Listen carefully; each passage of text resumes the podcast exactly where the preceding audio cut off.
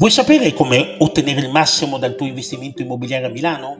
Ti sei mai chiesto perché il canone concordato a Milano è così basso rispetto ad altre città italiane? Bene, sei nel posto giusto per scoprirlo.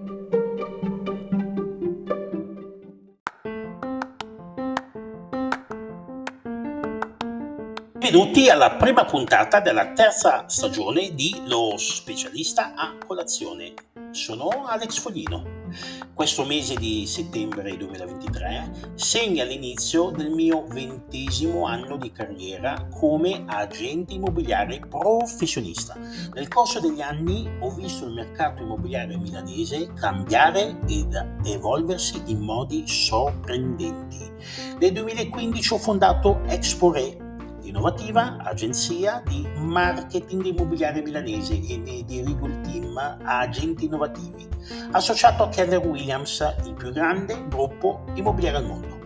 Oggi ci immergiamo nel cuore del mercato immobiliare milanese esplorando il nuovo Accordo Territoriale per le locazioni a canone concordato presentato il 27 luglio 2023.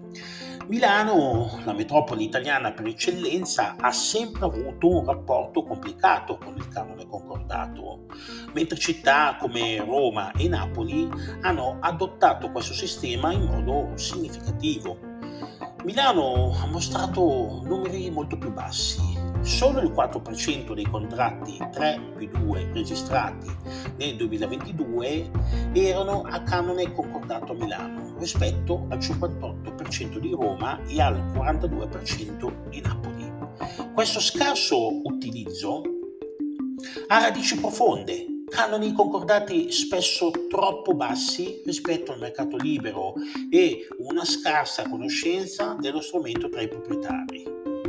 Ma prima di addentrarci nelle novità, ricordiamo cosa offre il canone concordato. Non è solo un equilibrio tra inquilini e proprietari. L'inquilino paga un canone più basso, mentre il proprietario beneficia di agevolazioni fiscali. E con il contratto 3+2 non solo hai una flessibilità nel decidere il canone, ma puoi anche adattarti rapidamente alle esigenze del mercato. Tuttavia, a Milano l'accordo territoriale precedente non ha fornito un canone concordato competitivo rispetto al mercato libero. E ora le novità. Le zone sono state semplificate e una grande innovazione riguarda gli studenti universitari. Ma la novità che ha fatto più rumore è l'aumento medio dei valori al metro quadro del canone concordato del 60%. Ma cosa significa tutto ciò in termini pratici? Il nuovo canone concordato risulta conveniente nella maggior parte dei casi. La convenienza è maggiore per le case nel centro città.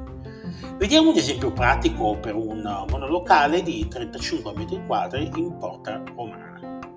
Partiamo dai contratti standard. Contratto 3+2. Puoi stabilire un canone tra i 405 e i 1120 euro.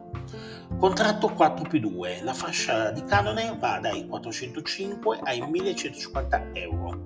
Contratto 5+2, qui il canone varia tra i 405 e i 1170 euro. Contratto 6+2, la gamma di canone è tra i 405 e i 1201 euro. Passiamo adesso al contratto per studenti universitari.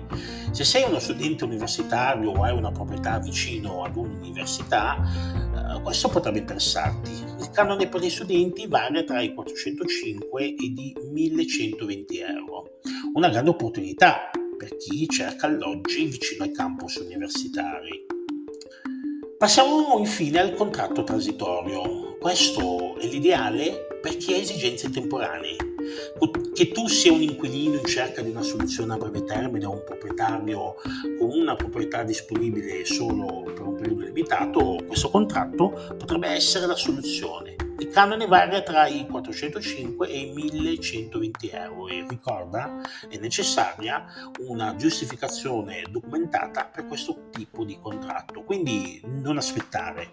Prenota ora la tua consulenza gratuita con me e assicurati di essere al passo con le ultime tendenze del mercato immobiliare milanese. Visita subito www.lospecialistaimmobiliaredizona.it/affitto garantito Milano. Nel mondo immobiliare l'informazione è potere, assicurati di avere tutto ciò che ti serve per fare la scelta giusta. Alla prossima puntata!